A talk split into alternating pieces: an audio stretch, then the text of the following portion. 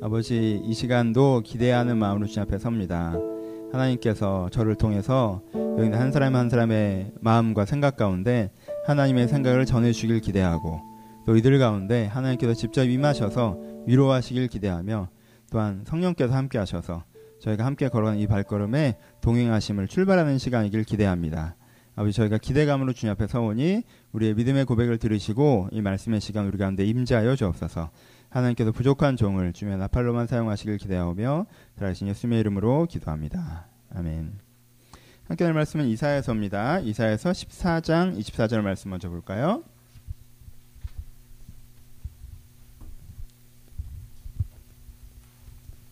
이사야서 14장 24절 말씀 그리고 한 군데를 더 보죠.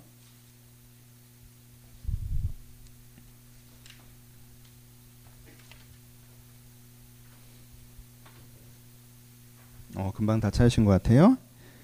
24절 말씀 한 절이니까 같이 읽을까요? 시작. 만군의 여호와께서 맹세하여 이르시되 내가 생각하는 것이 반드시 되며 내가 경영하는 것을 반드시 이루리라. 아멘. 한 군데 더 봅니다. 뒤로 넘어가죠. 19장. 22절에서 25절 말씀이요. 한 절을 교독합니다. 제가 22절 읽을게요.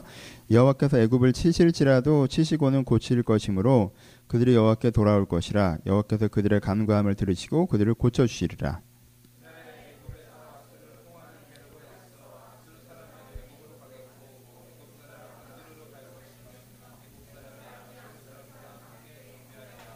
그 나라 이스라엘이 애굽 및 아스로와 더불어 셋이 세계 중에 보이 되리니 이는 만군의 여호와께서 복주심에 이시되 내 백성 애굽이여 내 손으로 지은 아스르여 나의 기업 이스라엘이여 복이 있을지어다 하실 것임이라 아멘.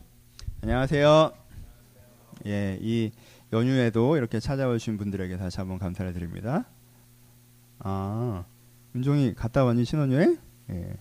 제가 지난주 주례했던 부부예요. 제가 인생에 되게 문화 충격 받았어요. 축구하는데 신부인데 선글라스 치고 춤췄어요. 인생 아주 신기한 장면이었는데 반가워요. 예, 오늘 이사에서 말씀 가지고 은혜를 함께 나눠보도록 하겠습니다. 보죠. 이제까지 다섯 편 정도의 설교 중에 마지막 설교 이해되시죠? 이사야가 몇 장부터 몇 장까지죠? 13장부터 19장까지 한 편의 설교를 하는 거예요. 저는 이제 여러분들과 저 사이에는 멸망 설교로 이제 이름이 붙여진 것 같아요. 이집트의 아 바벨론의 멸망, 모압의 멸망, 이집트의 멸망, 이스라엘의 멸망, 네 나라의 멸망을 크게 얘기했고요. 작은 나라들은 설교는 아니지만 여러 나라들을 얘기했죠. 그렇죠? 어떤 나라들의 멸망 시리즈라고 불리워진 멸망 설교들이 쭉 이어졌어요. 그렇죠? 그리고 오늘 그 마지막으로 이제 결론부에 해당되는 설교예요. 그러니까 멸망 시리즈 설교를 이사회가 쭉 하면서 그 결론을 내는 장면 두 구절을 여러분들이 오늘 보면서 얘기를 할 텐데 이 설교를 하면서 우리 가운데 자주 오해될 수 있는 건 그냥 읽기 되게 불편하다는 거예요. 그렇죠? 계속 망하는 얘기하고 혼나는 얘기하고 힘든 얘기하니까 우리가 읽으면서 어떻게 돼요? 불편한 느낌 우리가 많이 다가온다는 거예요. 근데 그 느낌을 지우시고 왜 이 설교를 했는지를 좀 생각해 보실 때 이 결론을 다다를 수가 있을 것 같아요. 여러분 생각해 보세요. 멸망 설교를 하는데 이집트에 가서 이집트 멸망 얘기한 거 아니죠. 아시리아 가서 아시리아 멸망 얘기한 거 아니에요. 다 누구한테 설교한 거예요? 유다라는 나라의 세상의 멸망에 대한 설교를 한 거예요. 그렇죠? 열방의 멸망에 대한 설교를 한 거예요. 그럼 거기에는 무슨 이유가 있는 거예요?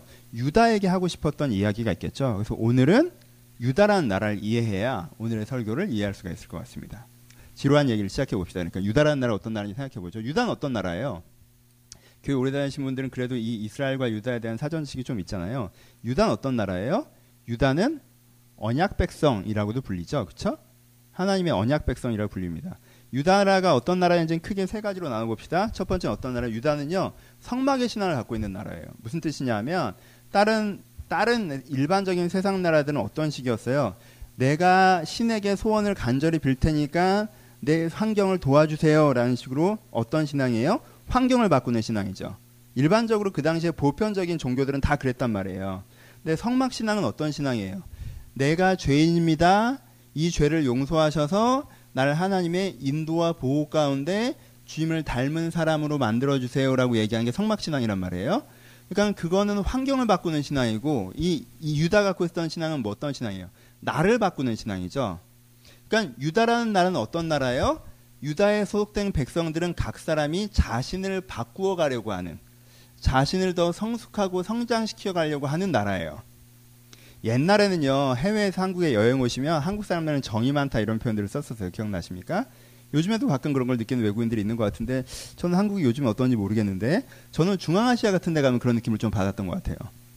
낯선 외국인인데도 되게 환영하고 반겨주고 인사하고 초대하고 그렇죠?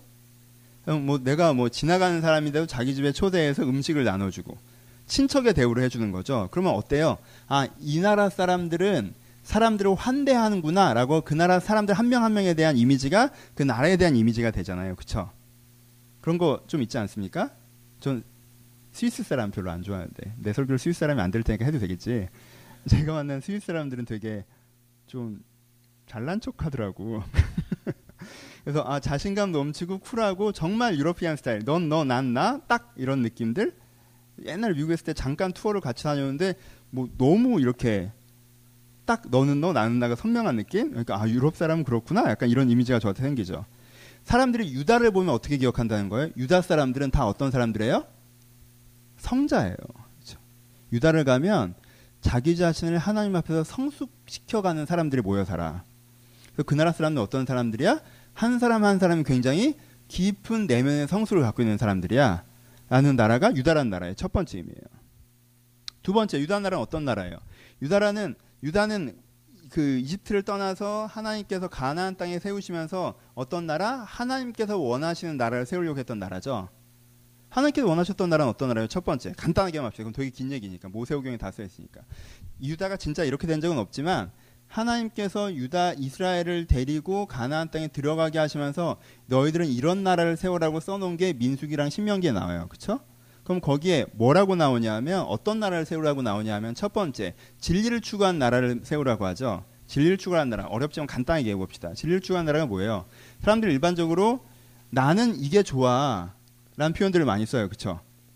근데 둘이 어떻게 하면 싸우게 돼요? 나는 이게 좋아.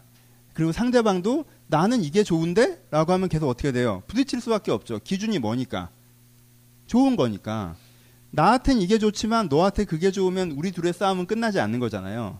근데 진리를 추구하는 나라는 게 뭐예요? 뭐가 맞을까를 이 사람도 생각해요.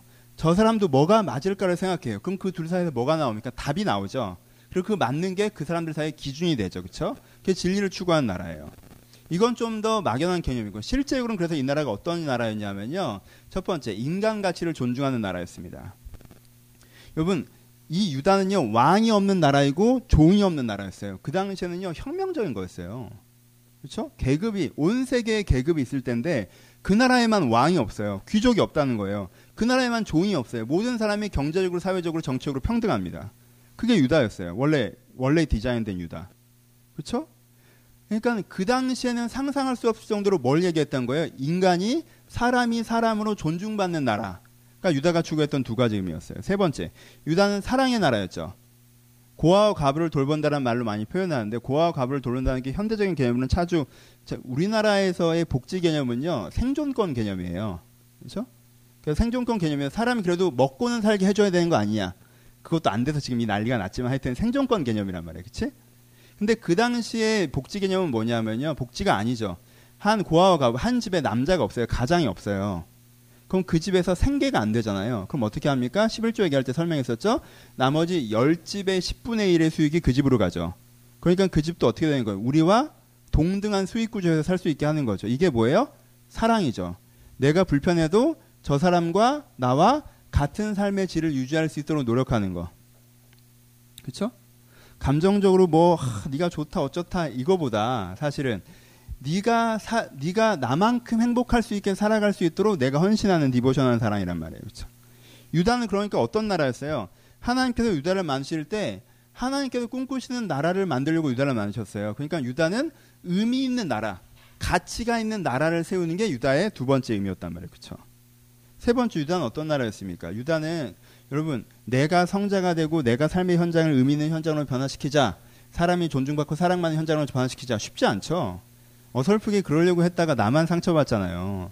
유다는 어떤 나라였어요? 세 번째 하나님이 돌보시는 나라였죠. 그렇죠?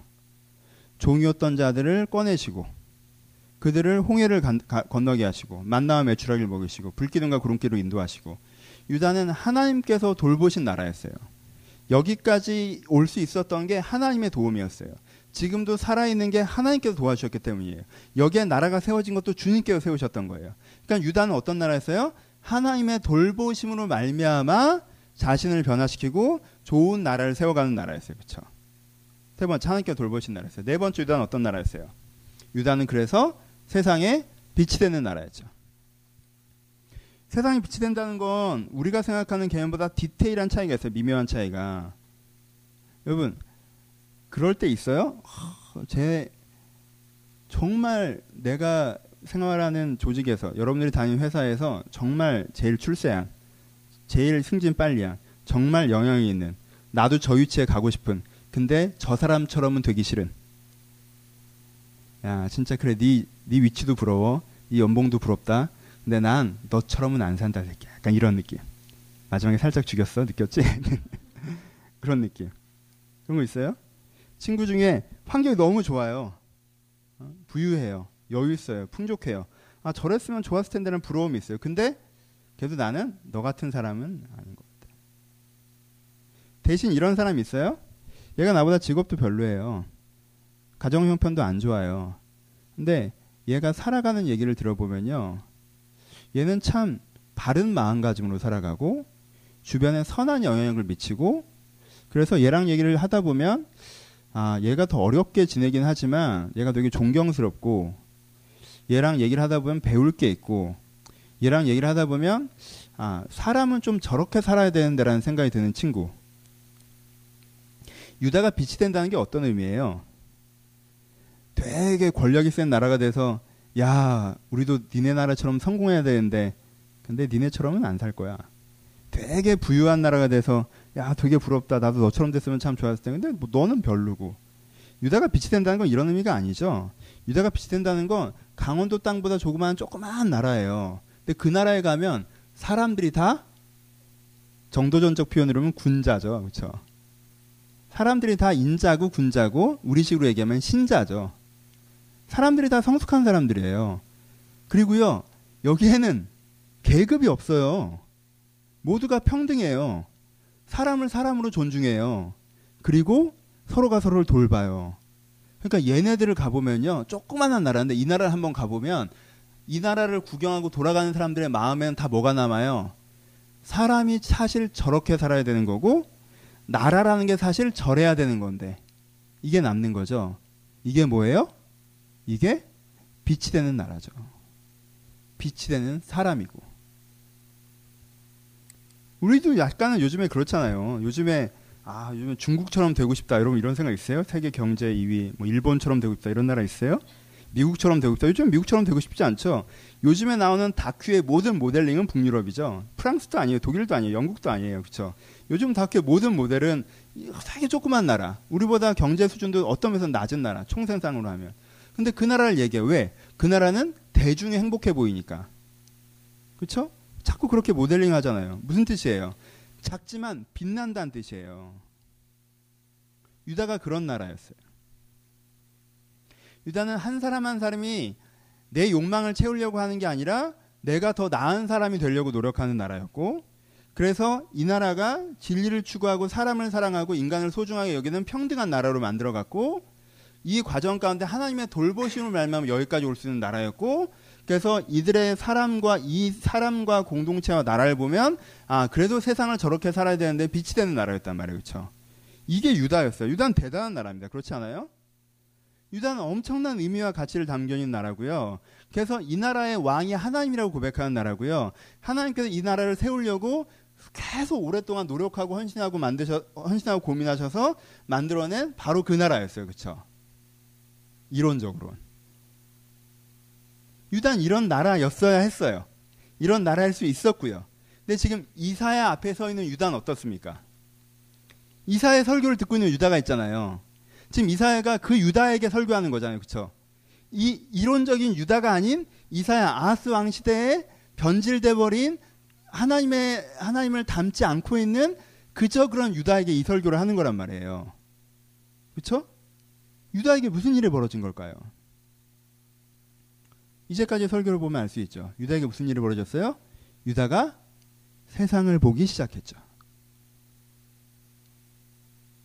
그 가능성의 나라였던 유다가요. 세상을 보기 시작합니다. 바벨론을 봤어요. 바벨론을 봤더니 어때요? 바벨론이 뭐라고 얘기합니까? 세상은 힘이야. 힘이 없는 정의처럼 무의미한 얘기는 없어. 내가 힘을 가지고 내가 추구하는 가치를 구현해내. 그래서 세상은 지금 그렇게 돌아가. 이게 정의가 아니야? 라고 얘기하는 거죠. 힘없는 정의는 정의가 아니다. 정의의, 정의의 정당성은 그 힘과 구현에서부터 온다. 그러니까 힘이 정의다. 너희가 정의라면 너희 힘으로 너희 정의를 보여라. 라고 하는 거죠. 이게 바벨의 논리죠. 바벨이 세상을 진짜 지배하고 세상이 진짜 그렇게 돌아가게 만들어 놨어요. 그러면서 뭐라고 얘기해요? 세상이 당장 이렇게 돌아가잖아. 그러니까 이게 곧 정의지. 권력의 논리를 얘기하죠. 이게 맞는 말입니까? 말도 안 되는 얘기죠. 여러분 요즘에도 이런 소리 많이 들으시죠? 그럼 말도 안 되는 얘기예요. 그럼 일제 시대는 일제가 걸, 일제가 정의네? 일제 시대는 일제가 정의잖아. 그렇지 않아요? 독재 시대는 독재가 정의네? 대기업 시대는 대기업이 정의고? 그렇지 않아요? 권력 잡은 놈이 거, 정의라고 얘기하면은 그땐 그게 다 정의였던 거잖아요. 왜 그럼 그 사람들을 비판합니까? 왜 그 사람들을 비난합니까? 그렇게 얘기하면 우리가 일본을 비난할 이유도 없는 거고 독재 정권을 비난할 이유도 없는 거고 어떤 권력자들을 비난할 이유도 없는 거 아니에요? 심지어 히틀러도 비난할 이유가 없는 거 아니에요? 그가 비난받아야 된다면 실패했다는 것만 비난받아야 되는 거 아니에요? 힘없는 정의는 정의가 아니라고요? 여러분 3.1운동 때 길거리 투쟁해서 만세 불러서 우리나라가 독립했어요? 우리나라 독립 안 했죠? 3.1운동 만세 불렀던 분들 다 어디 가셨어요? 잡혀가셨어요. 그 다음에 고생하시고 그 다음에 아무것도 안 했죠. 여러분, 여러분 역사박물관 이런 데 가시면 되게 잘 만들어 놓은 데가 하나가 청산인 전투를 만들어 놨어요. 여러분 고등학교 때 중학교 때 많이 배우셨죠? 청산인 전투. 우리가 10배의 일본군을 만주에서 대패시킨 우리 독립군의 쾌거 김좌진 장군님 막 이렇게 얘기하잖아요. 청산인 전투 끝나고 어떻게 했어요? 토벌 작전 시작됐죠? 그다음 그래서 어떻게 했어요? 독립군 다 죽었죠? 다 죽었어요. 청산인 전투 한 번 딱 이긴 거예요. 청산인 전투에서 이겼다고 우리가 독립을 했냐고 아니잖아. 여러분 초계 기독교에서 400년 동안 많은 사람들이 순교했습니다. 하나님께 천사가 나타나서 콜로세움에 딱 나타나서 사자가 막 입을 벌리고 달려오니까 이 사람은 다니엘의 사자구를 생각하면서 콜로세움에서 사자가 달려와도 하나님께 쫙 나타나 그 사자를 찢어버리시겠다 이런 이름을 써 있었는데 그 입은 안 찢어지고 내가 찢어졌단 말이야. 어, 나 이거 죽는 거야? 막 이렇게 죽어갔단 말이야. 그러면은 그 사람의 정의는 정의가 아니에요? 그 사람의 정의가 정의가 아니라고 얘기하면 기독교를 부인해야 되는 거 아니에요? 실패한 정의는 정의가 아닙니까? 아니죠. 실패한 정의는 정의예요. 힘으로 얘기하는 게 아니에요. 이상한 논리예요. 근데 이 이상한 논리를 듣고 있다 보면 어떻게 되는 거예요? 유다가 물들죠. 들으면서 물들죠. 그 얘기를 듣다 보니까 왜 저 처음엔 열받아요. 어 저렇게 왜 나쁜 놈들이 힘을 갖고 있지? 두 번째는 부러워요. 나도 저런 힘을 갖고 있으면은 좀 제대로 된 세상을 만들 수 있을 텐데, 내가 꿈꾸는 세상을 만들 수 있을 텐데. 부러워요. 세 번째는 추구하죠. 그러니까 나도 저 힘을 갖고 싶다. 힘을 가지려면 어떻게 된다? 힘의 논리를 추구해야 된다. 그러니까 담죠. 그렇죠? 좀 더 빠르게 이 얘기는 했던 얘기 들으니까 모압이 있어요. 모압은 어떤 사람이에요? 나랑 비슷한 위치인데 처세술로 앞으로 확 치고 나가는 사람이에요. 일이 잘 풀리는 사람이죠. 왜? 사는 기술을 아니까. 그 모압들이 우리에게 뭐라고 충고합니까? 유다에게. 야, 인생은 그렇게 사는 게 아니야. 넌 너무 순진해. 넌 너무 단순하게 생각해. 세상 돌아가는 걸 좀 알아. 세상은 그렇게 안 돌아가. 라고 얘기합니다. 이 얘기가 맞아요? 틀려요? 절반은 맞아요. 여러분 세상 돌아가는 걸 아셔야 돼요. 하지만 세상 돌아가는 걸 안다고 해서 돌아가는 방법으로 살아야 되는 건 아니에요. 그건 되게 위험한 말씀이에요. 그렇죠? 세상 돌아가는 건 아셔야 돼요. 하지만 세상 방, 돌아가는 대로 산다는 건 위험한 방법이에요. 왜요? 비슷한 식으로 얘기해 봅시다. 이 말이 맞습니까? 그러면요, 일제 시대에는 친일파해야 되고요. 방, 공, 공산 정권에서는 빨간 왕장 차야 되고요. 독재 정권에서는 다 그 독재 정권을 위해서 일해야 되는 거예요. 그쵸? 다 뭐예요? 부역자의 삶을 살으라고 얘기하는 거예요. 지금 힘 있는 애가 누군지 파악해서 그 힘 있는 애 뒤에 줄 서라는 얘기잖아요. 여러분, 부역자의 삶을 살아가는 게 일본이 득세할 때는 친일파 하다가 북한이 내려오면 빨간 왕전 찾다가 다시 한번 이승만 정권이 들어서니까 또 그 정권을 섬기다가 이렇게 살아가는 게 맞아요? 세상은 이렇게 사는 거예요? 이게 삶의 지혜이고 진리예요? 아니죠. 그렇게 얘기하는 사람이 어디 있습니까? 요즘에 많이들 그렇게 얘기해요. 모압이 유대에게 이렇게 얘기합니다. 이게 처세술이야. 그러면은 편안해져. 그러면 안정돼. 그러면 성공할 수 있어라고 얘기하죠. 처음에는 짜증나요. 아, 웬, 쟤는 저렇게 얄밉게 살아? 왜 저렇게 얍실하게 살아? 쟤는 저렇게 이렇게 잔머리 쓰면서 살아? 쟤는 이렇게 거짓되게 살아? 근데 걔가 점점 점점 성공해요. 옆에서 보면서 무슨 생각이 들어요? 처음에 열받죠. 그 다음엔 나도 저렇게 살아야 되는 거 아닌가? 내가 너무 순진한가? 내가 너무 세상 모르고 학생처럼 생각하나? 그럼 나도 어떻게 조금씩 하나만 더 이집트 이집트가 지난주 설교였죠. 태어나면서부터 나일강을 끼고 태어났어요. 남들을 핍박하지도 않아요. 그렇죠? 처세술을 쓰느라고 골치 아프게 막 이렇게 자기 잔머리 굴릴 필요도 없어요. 태어나길 풍요롭게 태어나서 살기를 풍요롭게 살고 주변 사람 괴롭히는 일도 없고 남이나 괴롭히면, 괴롭힐 수도 없이 자급 풍요 속에서 쭉 갑니다. 그리고 되게 행복한 미소와 편안한 미소와 스트레스 없는 삶의 태도를 보이고 있죠. 여러분, 유다적인 삶은 긴장도가 높아요. 그렇지 않아요? 세상은 그렇지 않은데 그렇지 않은 세상을 만들어 간다. 이건 굉장히 긴장도가 높잖아요. 근데 여기는 긴장도가 있어요, 없어요? 없어요. 태어나길 나일강에서 태어나서 계속 나일강에서 사는데 무슨 긴장도가 있냐고. 그렇잖아요? 그러니까 그 사람이 어떻게 얘기합니까? 이렇게 사는 게 제일 행복한 인생이야라고 얘기하죠. 그럼 유다가 그걸 또 보고 어때요? 이때는요 분노도 아니고 뭐 질, 분노도 아니고 짜증도 아니고 그냥 부러워. 그랬네. 난 엄청 피곤한데 쟤는 하나도 안 피곤해. 난 바쁜데 쟤는 안 바빠. 난 쪼들리는데 쟤는 편해. 쟤를 보니까 나는 되게 아둥바둥 사는 것 같아. 쟤를 보니까 나는 되게 초라하게 사는 것 같아. 저렇게 사는 게 사람답게 사는 것 같아. 이거는요, 제일 금방 물들어요. 봅시다. 편안하게 한 세상 잘 살고 갔습니다. 이걸 성공적인, 이걸 인생다운 인생이라고 부릅니까? 무의미했던 인생이라고 부릅니까? 태어나서 죽을 때까지 남 피해 준 적도 없고 자기 피해 받은 적도 없고 편하게 행복하게 한 세상 잘 살고 갔어요. 이 인생을 어떻게 평가해야 돼요? 의미 있는 인생으로 평가해요? 인생다운 인생을 평가해요? 인간이란 그렇게 살아야 된다라고 그 삶을 모델링하는 사람들이 있을까요? 보라, 삶을 어떻게 살고 싶은지 알면 네가 조선 후기에 양반 가문에서 태어나서 평생 동안 저택 밖으로 한 발자국도 안 나가시면서도 배부르게 살다가 돌아가신 그분을 섬겨라라고 얘기해요. 그분이 네 인생의 롤모델이라 이렇게 얘기하는 사람 있어요? 여러분 그런 사람들 이름 중에 아는 사람 이름 한 명이라도 있습니까? 부모 만나기를 잘 만나서 큰 재산 눌려받아 평생 띵까띵까 사신 이 위대한 인생 우리가 본받자라고 들어본 적이 한 번이라도 있으세요? 그 사람들 이름이 남아 있습니까? 그 사람의 삶이 남아 있습니까? 우린 그걸 무의미한 인생이라고 불러요. 근데 문제는 뭐예요?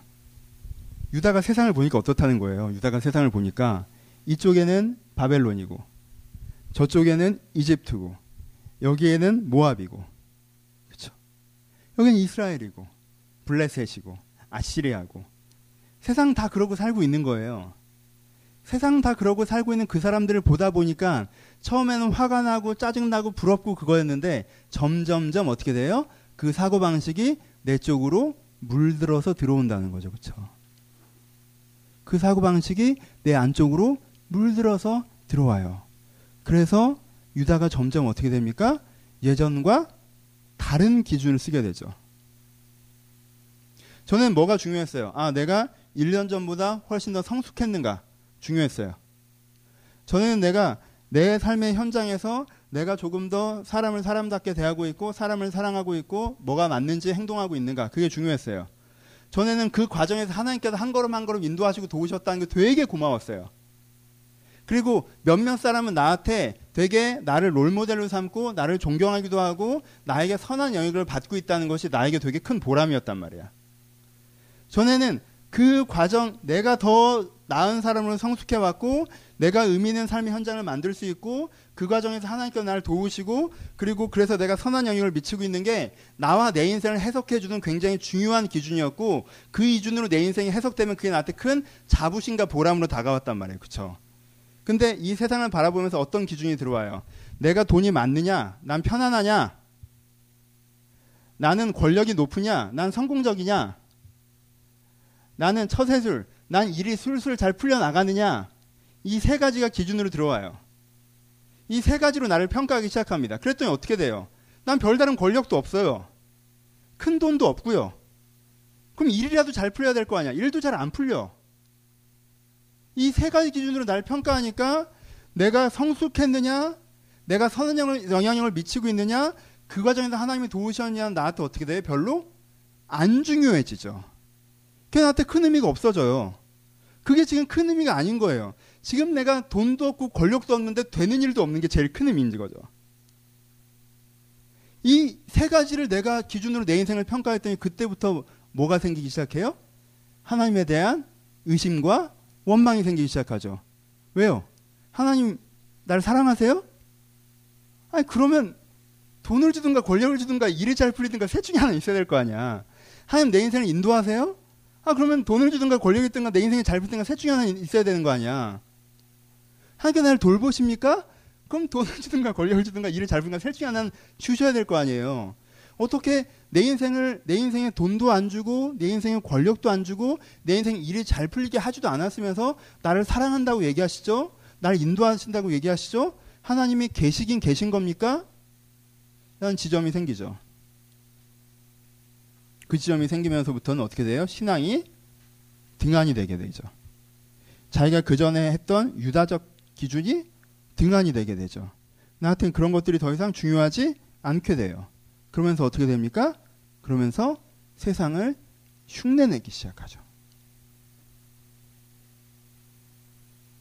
그렇게 세상을 흉내내서 유다인데 모압 흉내를, 유다인데 바벨의 흉내를, 유다인데 이집트의 흉내를 내면서 점점 유다인데 유다가 아닌 것처럼 되어가기 시작하죠.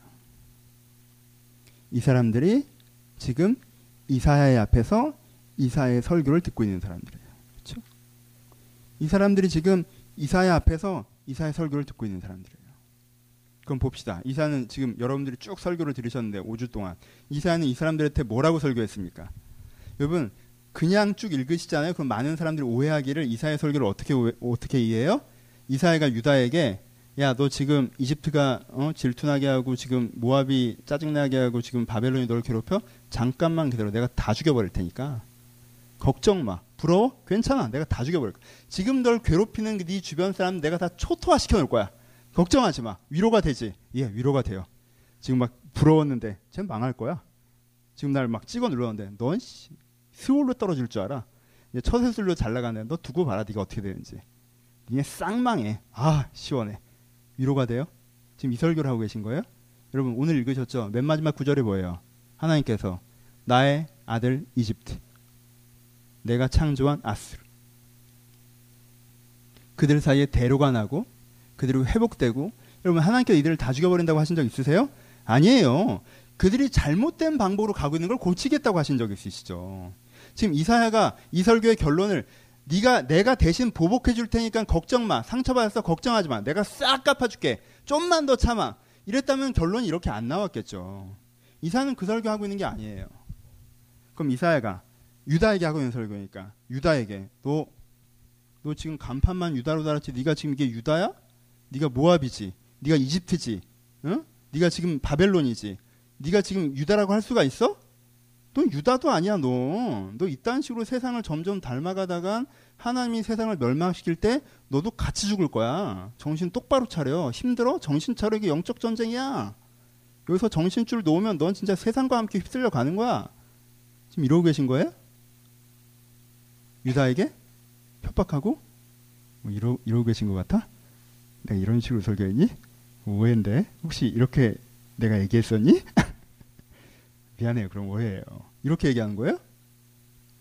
여러분 이사야 설교 톤을 잘 보세요. 지금 이사야가 무슨 설교를 하고 있는지. 봐요. 예를 한번 들어봅시다. 한 명이 정말 좋은 요즘엔 한물 같지만 오디션 스타라고 해봅시다. 노래를 정말 잘해요.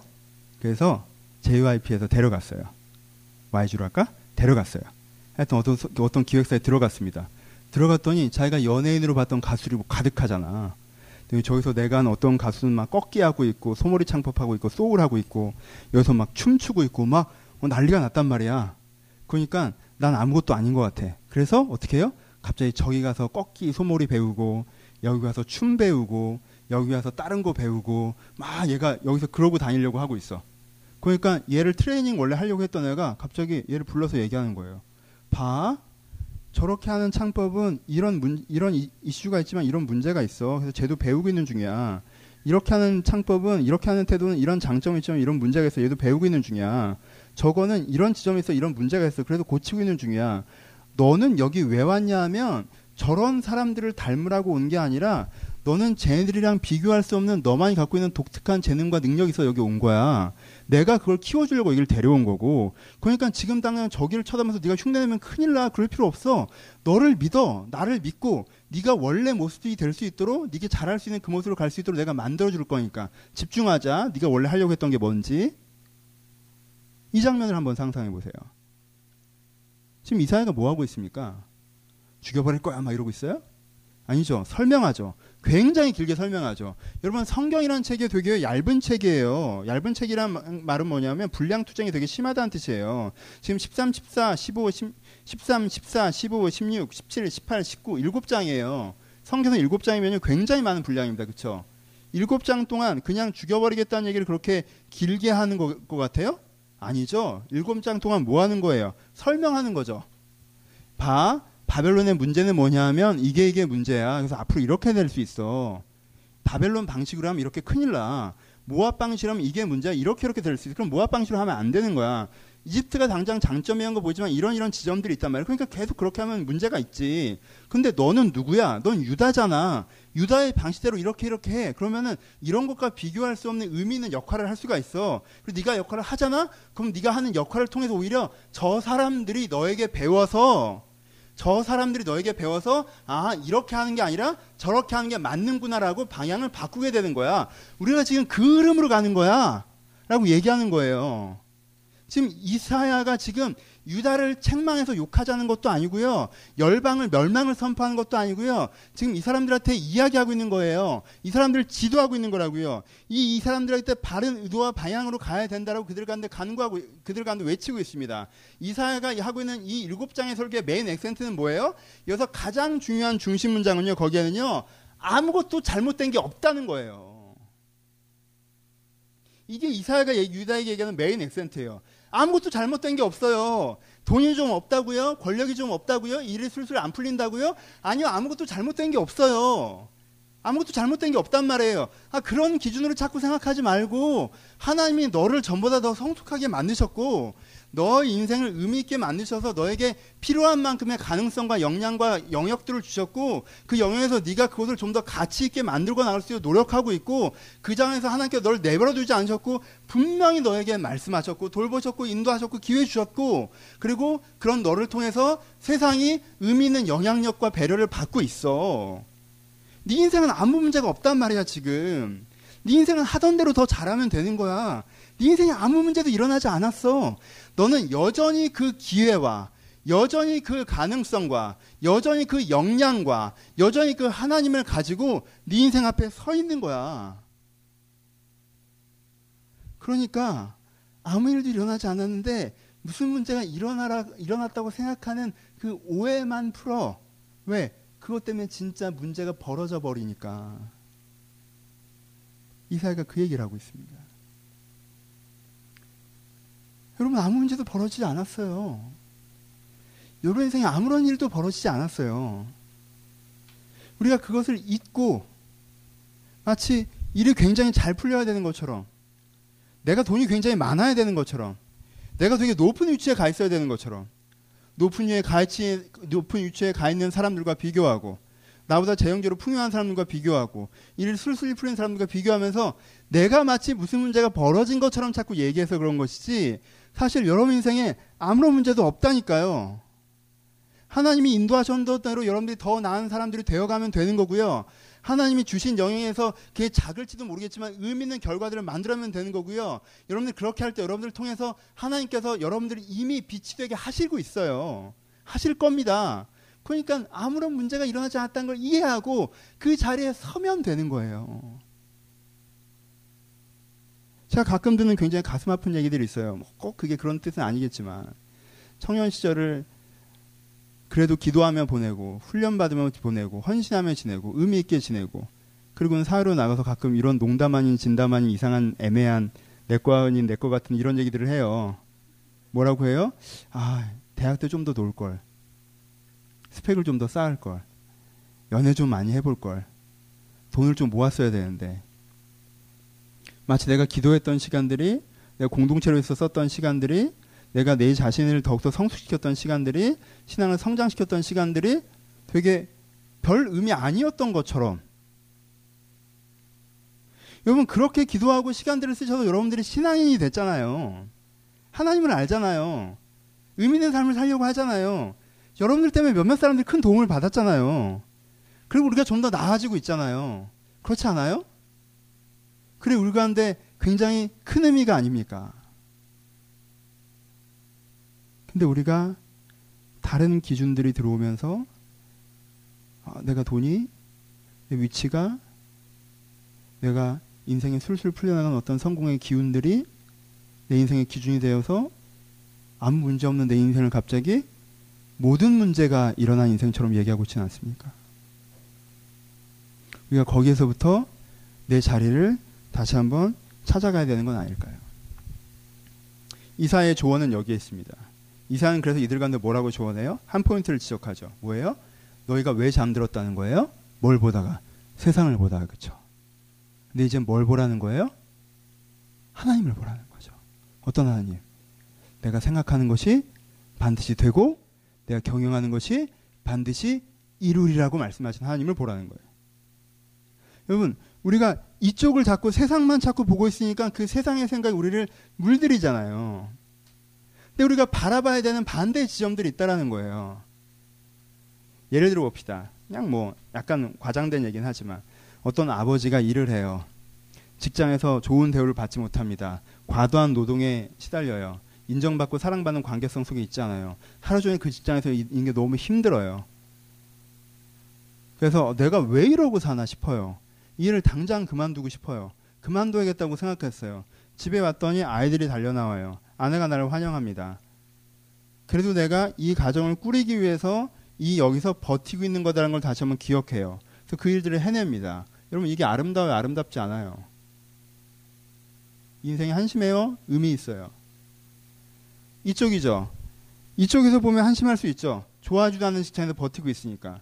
근데 이 사람은 자기 자신을 어느 쪽에서 보는 거예요? 이쪽에서 보는 거죠. 나는 그래도 여기들을 지켜내고 있는 게 내가 하고 있는 일인 거예요. 그게 내 의미인 거예요. 난 지금 여기서 무시당하고 있는 게 내 의미가 아니에요. 내가 여기서 얼마 크지 않은 돈을 받고 있는 내 의미가 아니에요. 내가 힘들고 어려워도 이 사람들을 지켜내고 있는 게 이 의미라고요. 그렇죠? 좀 바꿔보죠 버전을. 아버지가 있어요. 직장에서 의미 있지 않아요. 인정받지 못해요. 내가 큰 액수를 받지도 못합니다. 그래서 집에 와서 얘기합니다. 달려노는 아이들과 아내 얘기야. 나 오늘 그만뒀어. 아, 왜 갑자기? 어, 나를 인정해주지 않아. 내 성격이 안 맞는 것 같아. 사람들도 마음에 안 들고. 그럼 내일부터는 어떻게? 이제 생각해봐야지. 그럼 그당 그동안 우리 집은 어, 내가 돈 벌어오는 사람이야? 니네가 알아서 살아. 아, 아름다운 인생인가요? 쿨한가요? 멋있는가요? 아, 글쎄요. 그렇다고 볼 수도 있겠죠. 아, 여러분들 그렇게 응원할지 모르겠어요. 그런 남자가 자기 인생을 찾아가는 거라고. 한 가지만 물어보요. 결혼할래, 얘랑?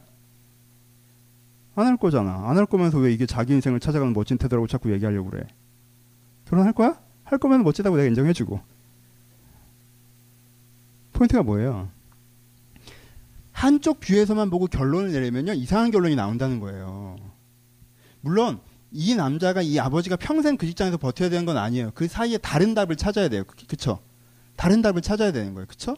그것처럼 여러분들이 세상만 바라보고 세상의 기준을 쓰고 여러분들이 내리는 결론은요, 되게 편향된 결론인 경우가 많다는 거예요. 다른 view를 바라봐야 돼요. 여기서 다른 view는 뭐라고 얘기합니까? 하나님이라고 얘기하죠. 그쵸? 하나님께 뭐 하고 계세요? 세 가지를 얘기하죠. 하나님은 생각하고 계세요. 그리고 경영. 경영은 뭡니까? 그것이 되어질 수 있도록 일하시는 거죠. 경영하고 계세요. 하나님은 어떻게 하고 계세요? 그 일을 이루신다고 하셨어요. 생각하고 경영하고 이루신다. 무슨 뜻이에요? 세상이 주뜻대로 돌아가지 않는다라는 거예요. 이미 이자 이 얘기에 담겨 있어요. 그렇죠? 모든 벌어지는 건 인샬라 주의 뜻대로 알라의 뜻대로가 아니라는 거예요. 근데 하나님께서는 그러면은 이 세상에서 쫓겨나서 아무것도 안 하고 계세요? 아니요. 하나님은요, 하나님대로 돌아가자고는 이 세상 속에서 뭐 하고 계세요? 생각하고 계세요. 무슨, 무슨 생각을 하실까요? 여기가 어떻게 변화되어 갈지 생각하시겠죠? 무슨 일이 벌어져야 할지 생각하고 계시겠죠. 그렇죠? 생각만 하고 계세요? 아니요. 경영하고 계세요. 경영이라는 건 뭡니까? 기업의 목적, 기업에서만 그 단어를 요즘에 너무 써버리는데 어떤 목적이 있으면 그 목적이 이루어지는 과정까지의 모든 여, 어, 역할, 행동, 움직임, 역동을 다 경영이라고 그래요. 그렇죠? 판단을. 내가 하나님의 생각은 하나님의 생각만 하고 계신 것이 아니라 그게 이루어질 수 있도록 움직이고 계세요. 자기가 움직이든가 세상이 그렇게 움직이도록 하고 계신단 말이에요. 경영하세요. 그래서 어떻게 하게 되세요? 그게 이루어지게끔 하신다는 거예요. 그렇죠? 하나님은 생각하고 경영하고 이루고 계십니다. 내가 이 세상을 바라보면 이 세상의 생각이 내 안에 다 들어와 버리지만 하나님을 바라보란 말이에요. 하나님은 어떻게 하고 계세요? 그 세상 속에서 생각하고 경영하고 이루고 계시다는 거예요. 그럼 내가 뭘 봐야 돼요? 하나님은 지금 무슨 생각을 하고 계시고 무엇을 경험하고 계시며 무엇을 이루어가고 계신가를 내가 봐야 되는 거죠. 그렇죠? 내가 그걸 봐야 돼요. 두 지점에서 그걸 보셔야 됩니다. 세상에서 그걸 보셔야 돼요. 여러분 세상에 이집트만 있는 것 같고 바벨론만 있는 것 같고 그런 것 같아요? 모함만 있는 것 같아요? 아니에요. 세상에 건전하게 성실하게 의미 있게 가치를 추구하면서 사람을 사랑하면서 그래도 이 나라를 이만큼 돌아가게 하고 이 세상을 이만큼 오게 했던 사람들이라는 게 존재한다는 거예요. 그렇죠? 여러분 다 이집트고 다 모압이고 다 바벨론이었으면요 민주주의도 안 왔고요 노예 해방도 안 왔고요 경제 평등도 안 왔어요. 아 그건 아직도 안 왔구나. 와야 되는데 그게 하여튼 언제 오니 와야 되는데 하여튼 안, 왔, 안 왔단 말이에요. 그렇죠? 누군가 이 세상에서 그런 세상을 오게 하려고 했던 사람들이 여기 우리를 여기까지 데려와 준 거예요. 그렇죠? 그러니까는 거기는요. 유다도 항상 있었어요. 세상에 유다가 있었단 말이에요, 거기에. 바벨론과 이집트와 모압의 꾼들에 의해서 세상이 자꾸 나빠지는데도 불구하고 거기에 유다들이 있어서 세상을 좀 더 나아지게끔 여기까지 갖고 왔단 말이에요. 그걸 봐야 돼요. 그래야지 내가 혼자 남아있는 것처럼 그냥 나도 세상처럼 살면 되, 살아도 되는 것처럼 그렇게 속지 않습니다. 두 번째 뭘 보셔야 돼요? 여러분들의 지금 이 순간의 인생에서 하나님께서 갖고 계신 생각과 경영과 이루심을 봐야 돼요. 지금 이 순간에 여러분들이 하나님께서 생각하시는 게 있어요. 그렇죠? 아, 얘는 지금 얘는 지금 뭐가 필요해? 성품의 변화가 필요할 것 같다. 얘는 지금 생활의 변화가 필요할 것 같다. 얘는 지금 가치의 변화가 필요할 것 같다. 얘한테 지금 정서적 격려가 필요할 것 같다. 얘한테 지금 삶의 현장이 필요한 것 같다. 얘한테 하나님께서 인도하시는 삶의 역동이 필요할 것 같다. 하나님께서 내 인생을 만들어 주신 지점이 있단 말이에요. 여러분, 제 인생의 어느 지점에서는요, 난 손도 되지 않는데 하나님께서 사원들을 확 열어주셨던 적들이 있어요. 그래서 하나님께서 진짜 현장에서 일하시는 걸 내가 깨닫게 하셨던 지점들이 있었단 말이에요. 계속 그랬어요? 안 그랬어요. 지금도 안 그러잖아. 우리 애들 다 어디 갔니? 그렇잖아. 이렇게 열어주셔야 되는데, 있는 애들도 안 오잖아. 근데 힘들어. 안 와. 막 열어주시고 뭐 생각지도 않았던 사람들이 찾아오고 안 그래 있던 애들도 안 와. 오기로 약속했던 애들 안 온단 말이에요. 그렇게 안 열어주셔. 근데 다른 지점들이 있어요. 지금 하나님께 얘기하신 지점들이 있단 말이에요. 그렇죠? 상황들이 잘 풀려나가서 상황적으로 어느 정도 됐잖아요. 지금. 그럼 지금 나한테 중요한 지점이 있어요. 깨달음의 지점이건 성품의 지점이건 격려의 지점이건 하나님께 나한테 지금 얘기하신 게 있단 말이에요. 그렇죠? 하나님께 지금 나한테 생각하고 계시고 나에게 경영하고 계신 게 있어요. 그럼 나는 어떻게 해야 돼요? 거기에 집중해야죠. 하나님과 함께 그 문제를 일해가는 거예요. 그 지점을 해가는 거예요. 그럼 나한테 뭐가 없어지는 줄 알아요? 잡념이 없어져요. 왜? 내가 하나님과 함께 하나님과 함께 내 인생을 일하고 있는데 하나님이 내 인생을 일하지 않으시겠어요? 하나님께 내 인생을 일, 하고 있는데 하나님께 내 인생을 열어가지 않으시겠어요? 내 인생에 의미 있는 결과들을 만들지 않으시겠어요? 하나님께서 내 인생에 함께 일하고 계시단 말이에요. 내가 왜 유다면서 땅덩이 넓은 이집트와 비교하거나 유다면서 군대 센 바벨론과 비교하는 이상한 기준만 갖고 오지 않는다면 내가 내 인생에 일하고 있는 하나님께 집중하면서 그 하나님과 함께 내 인생을 만들어가는 그 속에서 우리는 이미 두려움과 억압에서 자유해진다는 거예요. 내가 뭘 보는 거예요? 그게 시선 처리 문제예요. 우리 시선이 중요한 거예요. 그래서 성경에서 자주 소경된 눈먼 자에 대해서 얘기하는 거예요. 그렇잖아요? 눈먼 자에 대해서 자주 얘기한단 말이에요. 내 시선 처리 자체가 세상만 딱 쳐다보고 있으면요. 이거는 이거는 하나님도 여러분들한테 대답해 줄 수 없는 정말 필살기의 문제를 주님 앞에 여러분들이 드리잖아요. 하나님 봐요. 나한테 돈이 있어, 권력 있어, 일이 잘 풀려. 세 개 다 없지. 그럼 하나님이 나를 사랑하는 거야, 아니야? 안 사랑하는 거지. 나를 인도하는 거야, 아니야? 안 인도하는 거지. 하나님 있어, 없어? 없는 거지. 결론 나오는 거잖아. 이 논리 구조를 어떻게 극복하니? 구조를 그렇게 짰는데. 애초에 답이 없는 문제를 만들었잖아요. 답이 정해진 문제를 만들었단 말이에요. 그렇게 얘기하면요. 그 아버지는 직장을 그만둬야 됩니다. 그렇지 않아요? 그 어머니는 애를 버리고 나가야 돼요. 그렇지 않아요? 그 애들은 부모 말을 들을 필요가 없어요. 그렇지 않아요?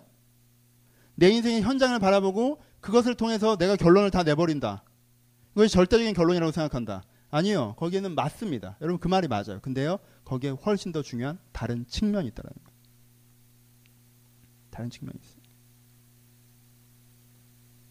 그것이 우리 가운데 필요합니다. 그것을 보는 눈이 필요한 거예요. 이것을 보지만 그것과 함께 지금 내 뒤에서 내가 생각하는 것은 반드시 이룬다. 내가 경영하는 것은 반드시 이룬다라고 말씀하신 그 하나님을 내가 봐야 된다는 거예요. 생각하고 경영하고 이루시는 그 하나님. 그래서 지금도 내 인생에 내 시대에 일하고 계시는 그 하나님을 봐야 된다는 거예요. 그럼 내가 내 인생의 주와 함께 일하기 시작하고 내 시대에 하나님의 동역자로 서기 시작합니다. 그때 우리는 다시 유다가 되어가는 것입니다.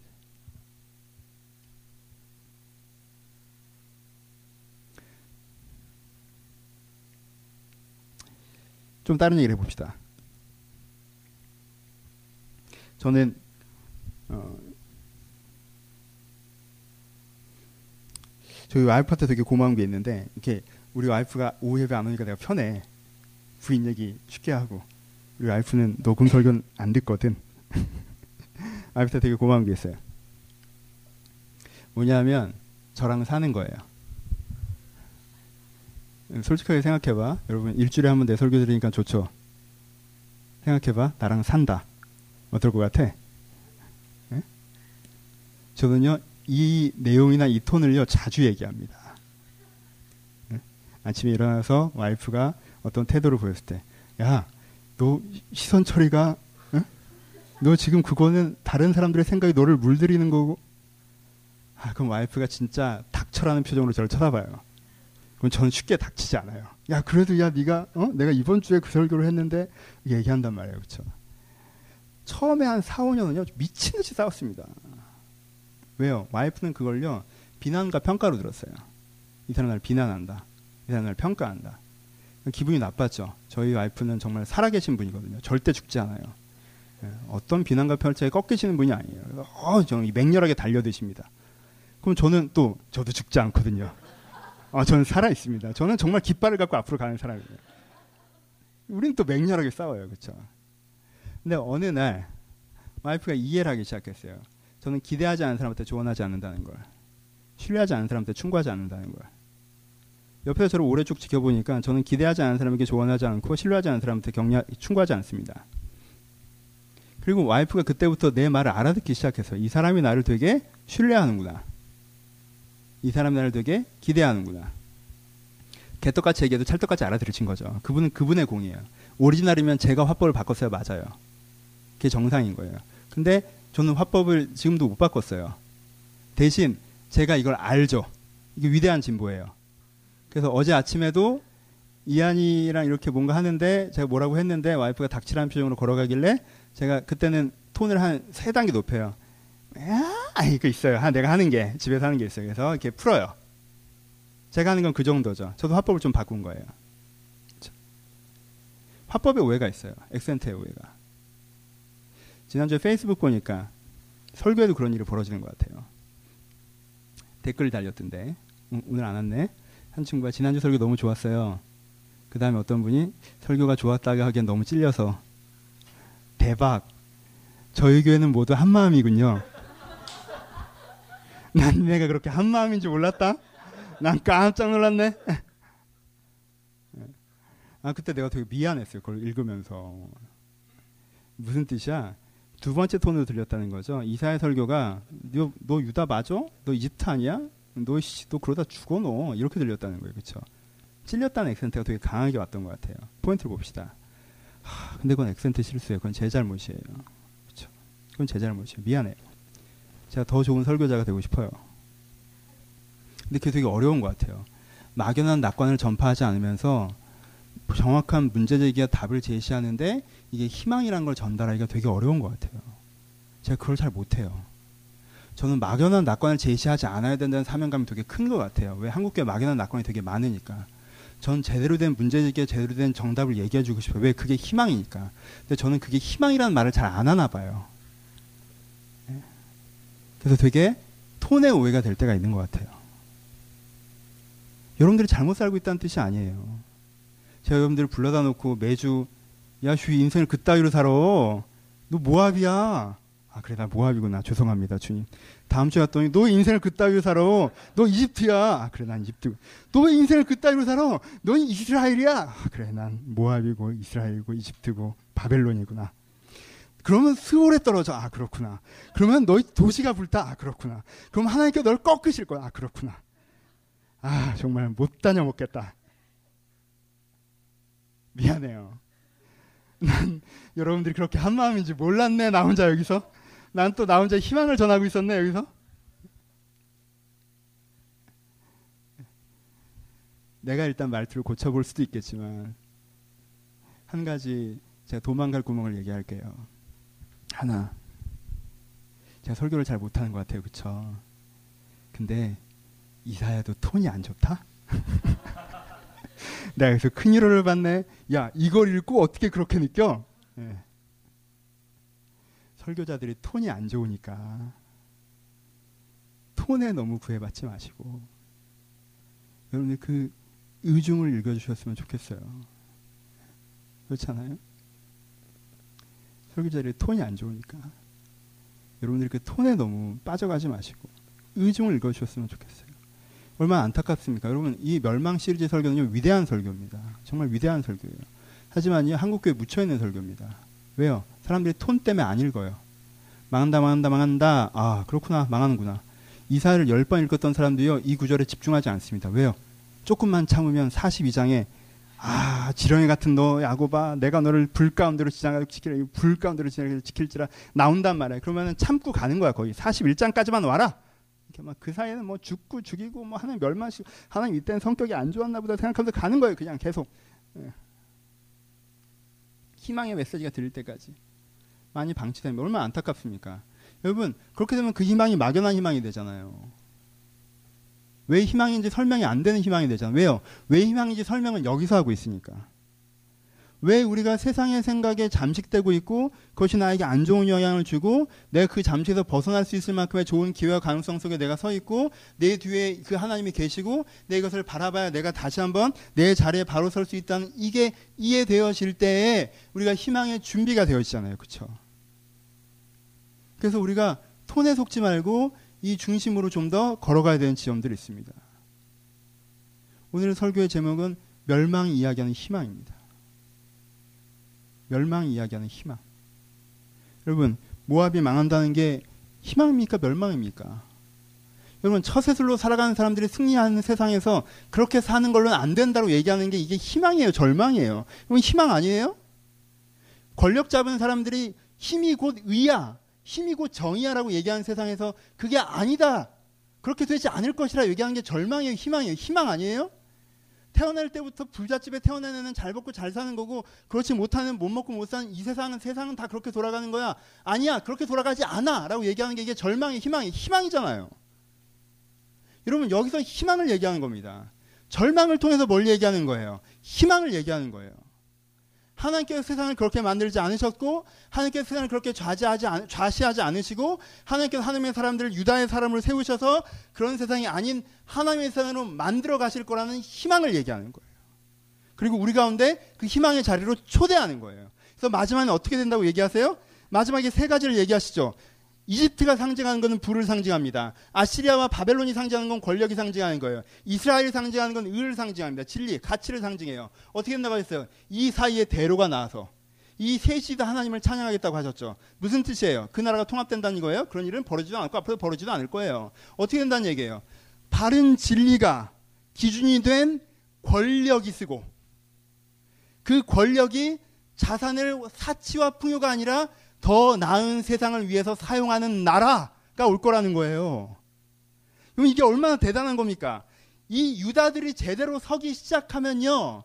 어느 지점에서는 그들이 고통받고 슬픔받고 어떻게 세상에 부딪혔던 지점들이 있었겠지만 어느 지점에서는 분명히 진리를 기준하는 권력이 쓰고 권력은 좋은 거예요. 세상을 그렇게 만들어가는 힘이니까 원래 이상한 놈들이 자꾸 있어서 그렇지. 진리를 기준하는 권력이 쓰고 그 권력이 풍요와 사치와 향락과 소수자를 위해서 재화를 사용하는 것이 아니라 이 풍요를 더 나은 세상을 위해서 만들어가는 그때가 온다는 거예요. 그게 지금 얘기하는 거예요. 나의 아들, 나의 창조물, 나의 사랑하는 아스루, 이스라엘, 이집트가 올 거라는 거예요. 우리가 이 이사의 희망의 메시지에 부딪혀야 됩니다. 그날이 올 것입니다. 유다들을 통해서 자기가 유다인 줄 알고 유다로서 선 사람들을 통해서 그날이 올 것입니다. 말씀 마칩시다. 난 누구입니까? 여러분, 여러분들 누구예요? 우린 누구예요? 여러분 사람은 다 유다예요. 그렇죠? 이집트도 유다 얘기하잖아요. 하나님의 아수르, 하나님의 이집트. 사람들은 다 유다예요. 사람들은 모두 우리는 모두 여러분들 한 사람 한 사람 다 우리 남의 순교회 성도들 한명 한 명 다 우리는 내 욕망을 이루려고 사는 게 아니라 더 나은 사람이 되려고 사는 거예요. 우리는 시루에 따라 사는 게 아니라 이 세상을 사람이 존중받고 서로 사랑하는 진리의 세상으로 만들려고 사는 거예요. 우리는 이걸 우리 힘으로 해내는 게 아니라 여러분 이거 내 힘으로 해내려고 하면요 칼 물고 죽는 거예요. 절대 이걸 내 힘으로 하려고 하지 마세요. 이걸 내 힘으로 하려고 하면 여러분들 칼을 삼키는 겁니다. 그 여러분들의 내장을 잘라버릴 거예요. 은혜 없는 율법은 날 죽여요. 날 죄인으로 드러나게 하는 게 결론이에요. 우린 유다예요. 어떤 거예요? 우리는 가치관의 기독교를 믿는 게 아니라 내 인생에 이렇게 도우시고 돌보시는 그 하나님이 나를 그렇게 더 나은 사람으로 내 현장을 더 나은 세상으로 만들어 가시는 것을 경험하는 사람이 되게 하실 거예요. 우리는 그것을 경험하는 사람이에요. 여러분들 이렇게 많은 그런 장면들 있지 않습니까? 그렇죠? 우리가 그런 거랑 비교해서 그렇지 사실 여러분들이 하나님 인도하신 거 경험했죠? 하나님 주관하신 거 경험했잖아요. 하나님은요, 여러분들이 더 나은 사람이 되어가고 여러분들이 삶의 현장을 의미 있게 만들어가는 거에 개입하지 않으셨습니까, 분명히. 우리가 일이 잘 풀리고 돈 많고 권력을 찾고 얘기해서 그런 거지 분명히 그 하셨잖아요. 그렇죠? 우리는 그 유다예요. 그리고 그래서 세상에 바른 영향력을 미치는 유다입니다. 우린 유다예요. 이걸 잊지 마세요. 이게 자꾸 잊혀질 거예요. 난 유다예요. 여기서 우리끼리 이렇게 얘기하면 우리가 유다인 것 같기도 해. 그치? 내일 회사 가봐라. 생각도 안 나지. 왜요? 거기선 바벨론과 시리아와 이집트와 모압이 잔뜩 있어서 우리의 곁을 지키니까. 또 그게 물들지. 거기서 물들지 않으려면 어떻게 해야 돼요? 물들지 않으려면. 여러분 이 구절은 외우세요. 물들지 않으려면 거기서 여러분들의 마음 가운데 뭐가 울려야 돼요? 내가 생각하는 것이 반드시 되고 내가 경영하는 것이 반드시 이루리라. 하나님은 여전히 지금도 여기서 하나님의 생각을 갖고 계시고 지금 이 현장에서 하나님께서 무엇인가 경영하고 계시고 그것이 이루어질 거야. 그러니까 나는 여기서 그 일에 참여하는 사람이 될 거야. 하나님을 기억함으로 유다로서 거기 서 있을 수 있습니다. 말씀을 정말 마칩시다. 여러분 인생에서 많은 고초, 환란, 어려움 있습니다. 인정해요. 있습니다. 세상 사는 거 쉽지 않아요. 정말 어려워요. 여러분들 피로감을 제가 압니다. 한국 사회는 되게 어려운 사회예요. 이런 굉장히 피곤하게 살아갈 수밖에 없는 사회예요.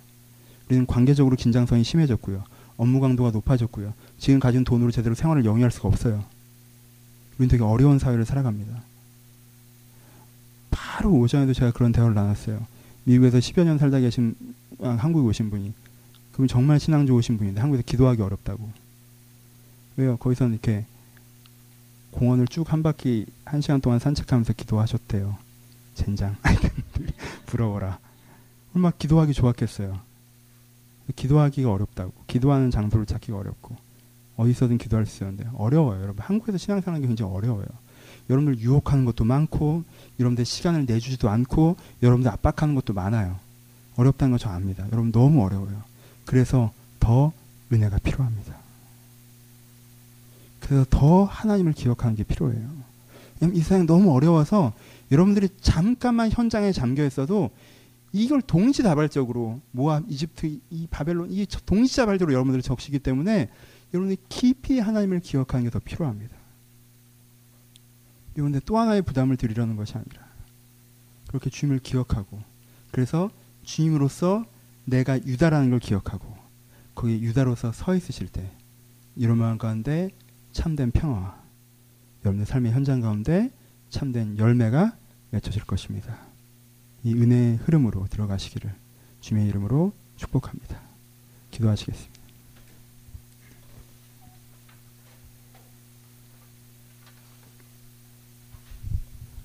한번 생각해 보세요. 난 요즘에 어떤 생각 많이 하는지. 아, 평가하지 마시고요. 그냥 한번 생각해 보세요. 난 요즘에 어떤 생각 많이 하는지. 한번 보세요. 그 생각이 세상으로부터 적셔온 생각인지 하나님으로부터 적셔온 생각인지.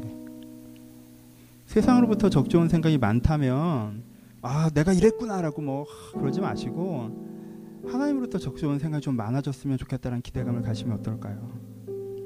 그 하나님의 그 은혜의 물결이 들어오면 세상의 생각들은 자연히 나한테 좀 물러나지 않을까요? 세상에 이미 적셔져 있는데 그런 나를 또 정죄까지 하면 우리가 어떻게 삽니까? 정죄한다고 그게 바뀌지도 않는데 그러라고 설교하는 것은 아니고 그렇게 느껴졌다면 죄송하고 여러분들 평가하거나 정죄하지 마시고 그저 하나님 내가 원하는 걸 이렇게 세상의 생각에 적셔져서 하나님을 원망하며 하나님께 멀어지고 돈과 명예와 잘 풀리는 인생을 꿈꾸며 사는 것이 아니온데 주여 내가 원래 원하던 삶으로 돌아가게 하시고 하나님이 나를 적셔서 그렇게 되게 하여 주옵소서. 그 은혜 가운데 살게 하여 주옵소서 들을 말씀을 생각하시면서 우리 5분 정도 묵상하며 고백하며 자유롭게 기도하기를 소원합니다. 기도하겠습니다. 아버지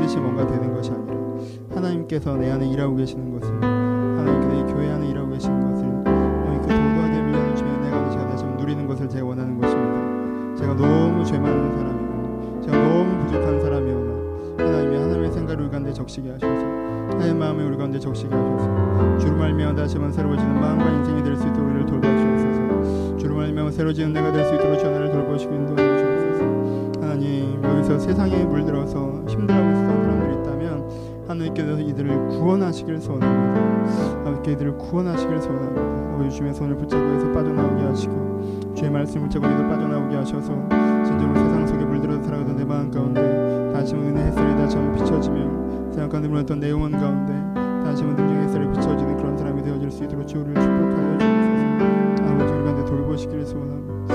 아버지 우리 가운데 돌보시기를 기대합니다 아버지 주님의 생각과 주님의 눈을 가운데 돌보시기를 기대합니다 하나님 주의 마음으로 아버지 주의 마음으로 세워지기를 기대합니다 아버지 주의 마음으로 세워지기를 기대합니다 아버지 주의 마음으로 세워지기를 기대합니다 아버지 주의 능력으로 다시 한번 세워지기를 기대합니다 주여 우리를 찾아오시고 만지셔서 새로워질 수 있도록 이렇게 축복하여 주옵소서. 아버지 저희 사람들 주옵소서. 오늘도 찬양 한번 다시 하고 싶네요. 하나님의 사랑을 사모하는 자 하나님의 평안을 바라보는 자. 주만 바라볼지라라고 나와 있네요. 시선을 좀 고정해 보는 건 어떨까요? 주를 바라보시면 어떨까요? 하나님 앞으로 여러분들의 시선을 다시 한번 맞추시고 하나님 내가 세상만 바라보면서 계속 얘기했다면 그래서 하나님과도 사실 세상 얘기를 한 거라면 내가 하나님을 좀 다시 한번 바라보게 하여 주옵소서. 이번 한 주간 주님을 좀 더 생각하고 살아가기를 또 조금 더 주님과 가까워지길 결단하시면서 찬양하시고 제가 축도하고 예배를 마치도록 하겠습니다. 찬양하겠습니다.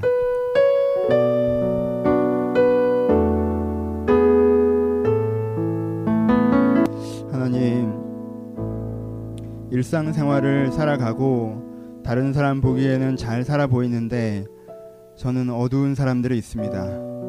어떻게 살아야 될지도 모르겠고 계속 이렇게 살아갈 수 살 그냥 계속 이렇게 살게 너무 힘에 부치고 그래서 어둠 속에 살아가는 것처럼 고백하는 사람들이 있습니다. 어둠 속에 밝은 빛을 비춰주세요 하신 주님 이들의 삶의 현장에 주님께 빛이 되어 주옵소서 뭘 어떻게 될지 모르게 직장에서 뭘 어떻게 될지 모르는 가정에서 뭘 어떻게 살아야 될지 모르는 이 한국 사회 속에서 하나님께 이들 가운데 빛이 되어 주길 바랍니다. 아버지 저희가 때때로 너무 연약하여서 하나님께 기도할 힘을 잃습니다. 아버지 저희가 작은 신음 소리밖에 낼 수 없을 때가 있습니다. 내가 힘들다는 고백밖에 할 수 없을 때가 있습니다.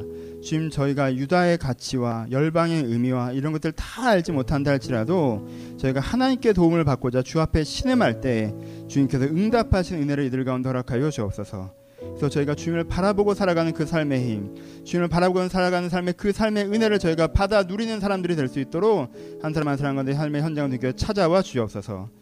주님께 찾아주시는 그 은혜, 찾아주시는 그 힘으로 저희가 세상에 물들이는 그 생각을 끊어내고 주님의 마음으로 살아가겠사오니 주여 그렇게 주님께 주시는 평안과 보람이 우리 삶을 적셔 나갈 수 있도록 주님께 축복하여 주옵소서. 이제 우리 주 예수 그리스도의 은혜와 하나님 아버지의 사랑하심과 성령의 교통하심이 지금도 어둠 속에서 주를 향해 신음하며 주님의 빛을 기다리는 모든 신명 신명 가운데 이제로부터 영원토록 함께 있을지어다. 아멘.